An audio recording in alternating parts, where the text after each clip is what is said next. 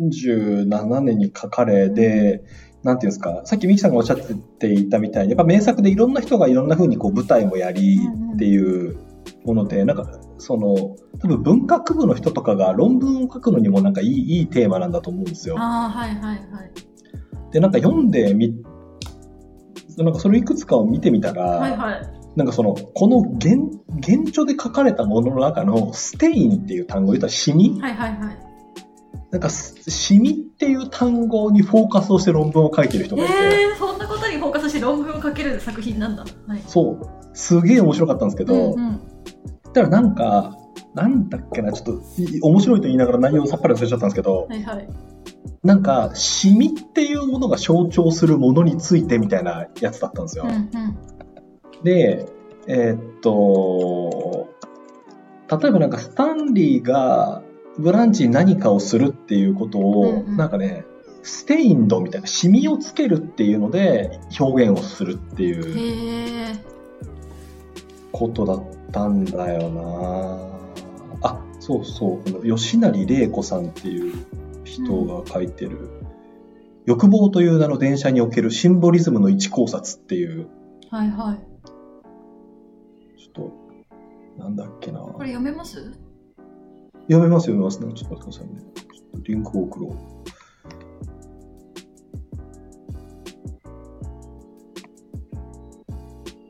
ち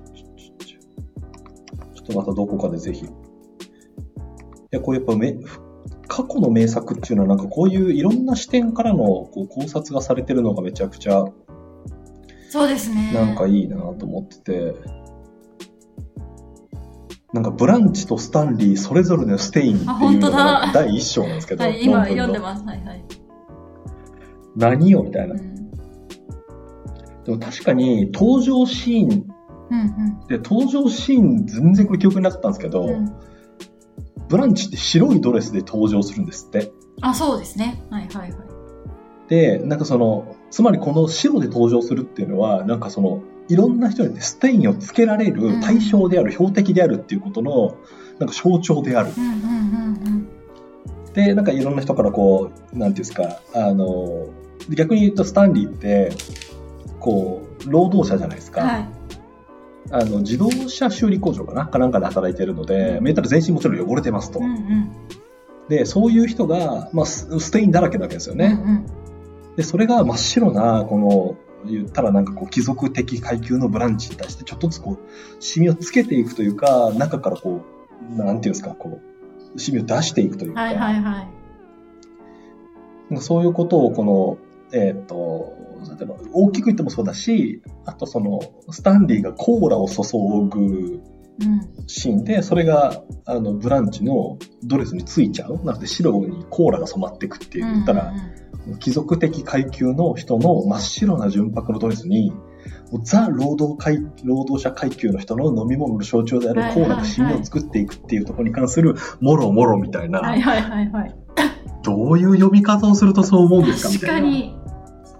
しかもちゃんとそれで書けるってことは多分かん考えられて作られてるんですよね、きっと。いや、だって絶対そうだと思います。絶対そうだと思います。すごい。いやなんかううんーん。さっきミキさんが言ってくださった人間のいろんな側面みたいなところもあると、なんかもっともっとこう、いろんなこうメッセージ性というか、そうそうですねいうものが入ってるかさ、入ってるからこそ本当に、なんていうんですか、あの、普及の名作というか、うんうんうんいろんな人が演じても深みが出てくる。なんかどんな風に解釈するかっていう余地がたくさんあうるん意欲なんだなっていうのを思ってましたね。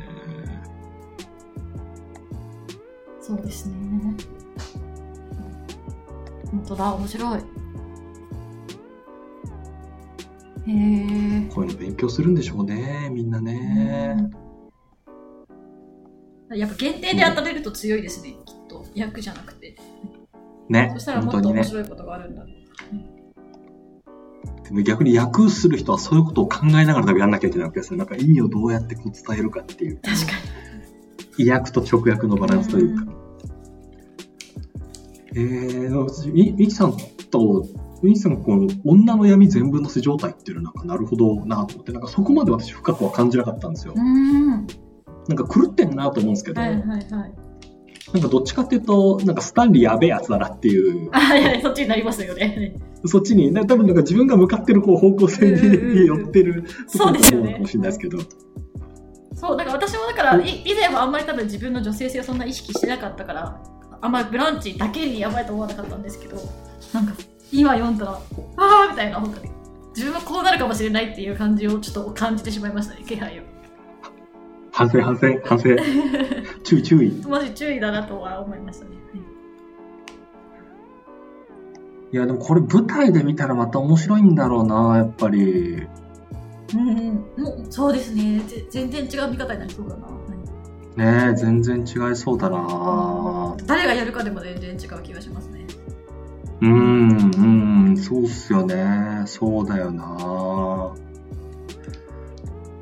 う見てないんですけど日本だと2017年に大竹しのぶさんと,、えっと鈴木杏でや,、うんやってんですよブラブランチが終わった強い、はでい。それめちゃくちゃ面白そうですよね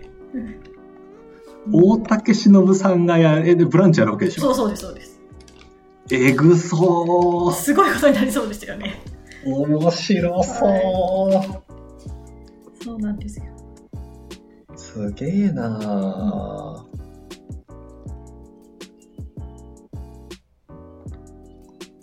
なんかちょっと話変わっちゃうかもしれないですけど、うん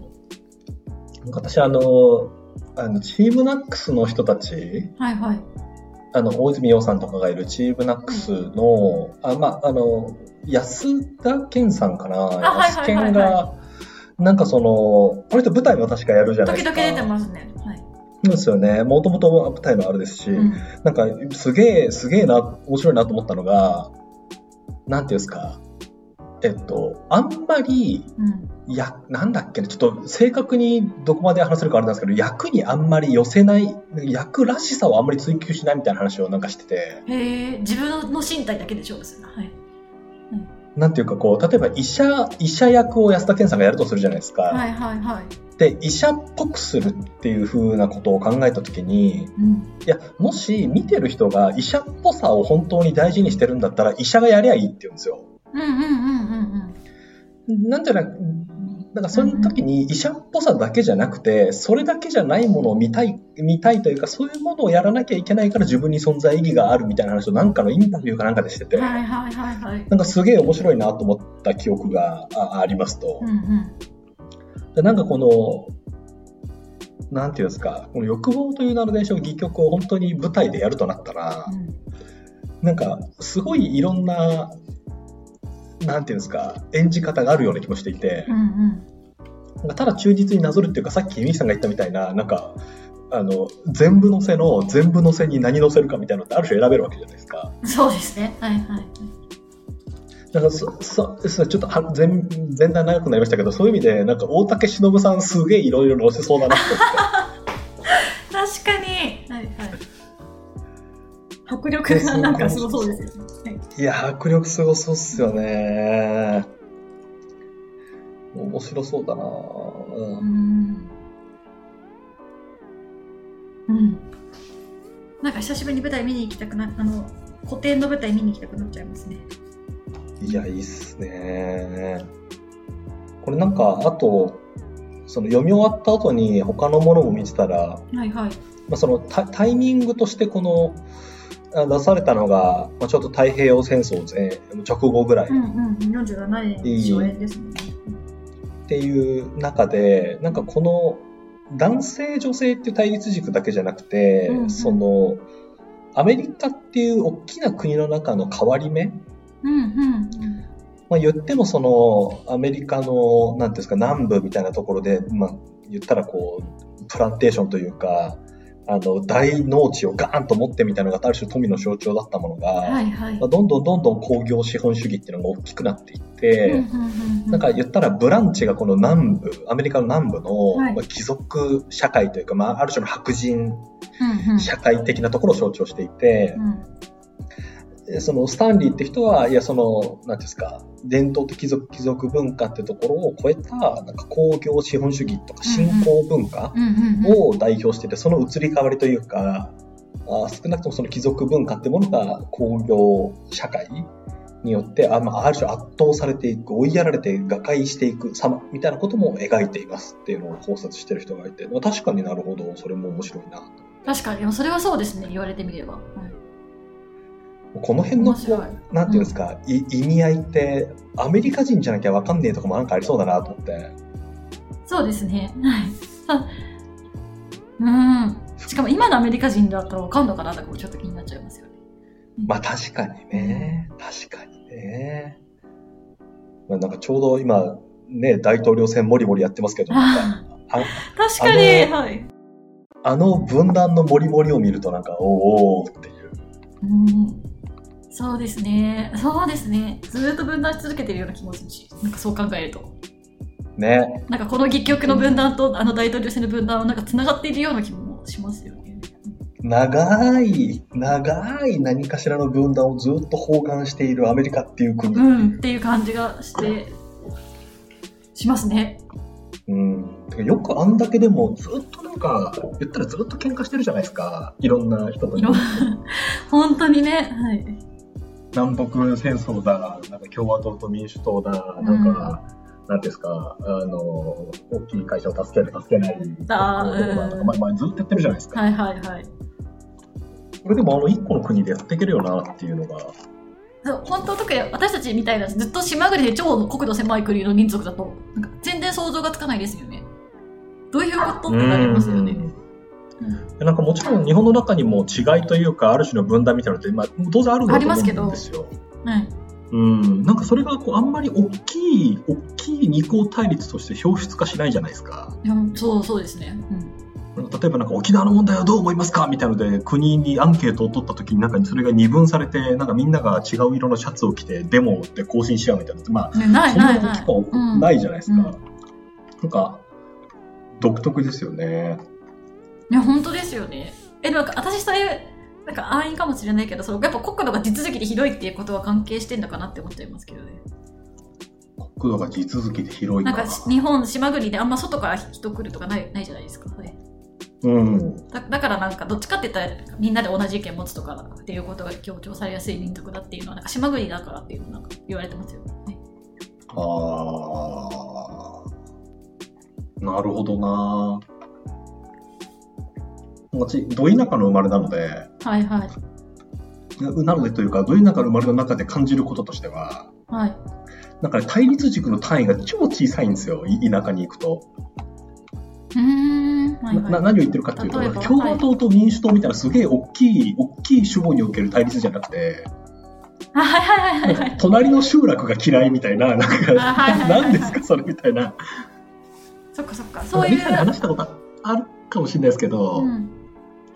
なんだっけ、えっと長し、長崎県のあの五島列島ってあるじゃないですか。うんうんはいなんかあそこに行った人の話で、これ本当かどうかわかんないですよ。私も聞いた話なんで。はいめっちゃ面白いなと思ったのが五島列島って、まあ、ん名前の通り島が5つあるわけですけうんど、うんあのみ3と2でなんか分かれてるんですってはいで、うんなんかその3の方の島に行くとうんなんか3島しか書いてない地図がありますとマジはいで2島の方に行くと2島しか書いてない地図がありますとでなんか仲悪いですみたいな話も聞いたことがあって な何よそれと思ってみんな仲良くして。でなんかこううんあの、私みたいなこうな長野のど田舎人間からすると、いや、五島列島じゃ一個にししないわと思う思うわけですよ。うんでなんか翻って、でも自分の長野県のことを考えると、長野県もこう南北ですげえ仲悪いんですよ、なんか。へえ。で選挙やると毎回上下に分断されるんですよね。へえ。でなんか、あの、日本もあの分断あるんだけど、なんかくだらない、くだらないって言うとちょっと言い方ですけど、すげえちっちゃい地味なとこで、なんか謎の対立をしてるだけじゃねえかっていう。いや、マジでそうですね。いや、私は東京生まれだからから全然なんかない、ないですね。そういうあんまり大きな分断を感じたことがないから、普通に。人と意見が違うことはあるけど、で、それでいいじゃないうんみたいな、はい。感じが多いんですよね。やっぱりそのいろんな人が混じり合う都市になればなるほどリベラルになるじゃないですかまあ、そうですね今回、の本当に。うんうん